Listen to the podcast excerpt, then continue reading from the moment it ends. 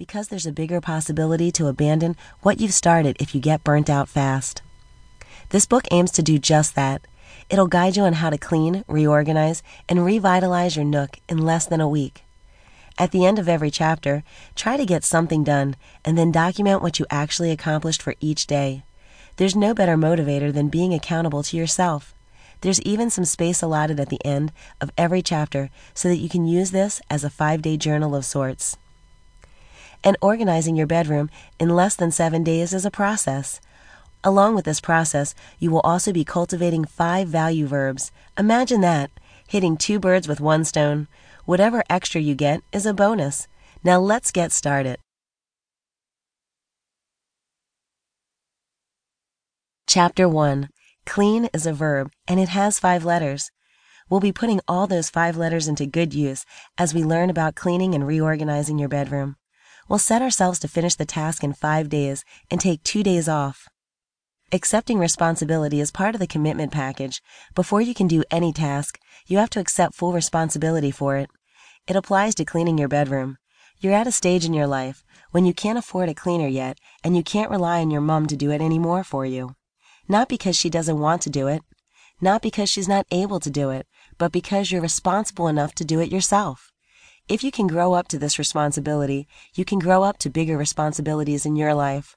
Those that did not make their own top 20, give each of them a kiss, wrap them in a big black bag, and resolve never to dip your hands into the bag again. Do not even peep into the bag again to squelch the temptation of putting them out again. You haven't completely lost the music. If you get the occasional nostalgia, go to YouTube. I understand letting go of your earthly possessions can feel draining, so that's enough for one day. Let us not push too far. Cut down on your possessions one day at a time.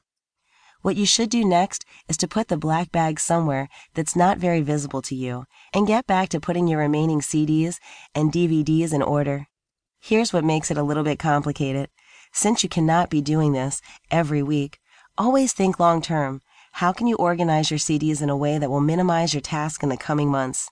You may have to decide about foregoing the racks and setting up a shelf instead. Because a shelf, unlike a rack, can fit any media and is not size specific. To further give it a really organized look, you may section the shelf and divide your collections into genres. Wouldn't that be neat? Seeing your CDs all lined up where they should be should give you a should give you some comfort and satisfaction. What if you're not feeling experimental and there's really no space for a shelf or a rack? Your ultimate choice then would be to settle for CD organizer bags. They're available in different shapes, colors, and sizes, but the downside is that you have to let go of the CD cases. If that's well with you, no one else can hold you back. Go ahead and play some music. Chapter 2 was the first day difficult? What is more difficult? Letting go of stuff or the organizing part? While contemplating, you have to be commended for a good start, but success relies on having a strong start and the ability to sustain whatever you have started. So get ready for our task today and get some loving going. I understand your shoe collection, or any collection for that matter, is a source of pride.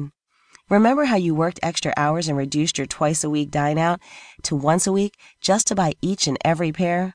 Wow, that's self discipline. But remember too how you've decided to survive on just eight reliable pairs of shoes just so you can have extra room for that new exercise machine you've been eyeing.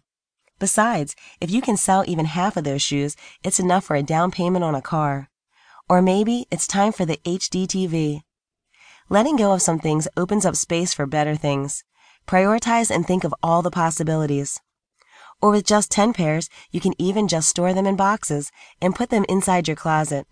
Just label the boxes so you can easily retrieve the pair that you'd want to use.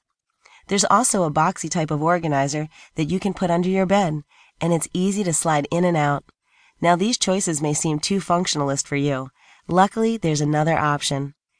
If you are experimental and you think your shoes are worthy enough to be treated like art pieces, you can buy a display cabinet and arrange your shoes in a dramatic way. You can put vases or frames in between to further enhance your display. You'll feel like you're looking at a Soho shoe boutique rather than looking at your shoes. Creativity goes a long way. Now that's one good idea that friends will surely steal. Your choices at arranging your shoes can be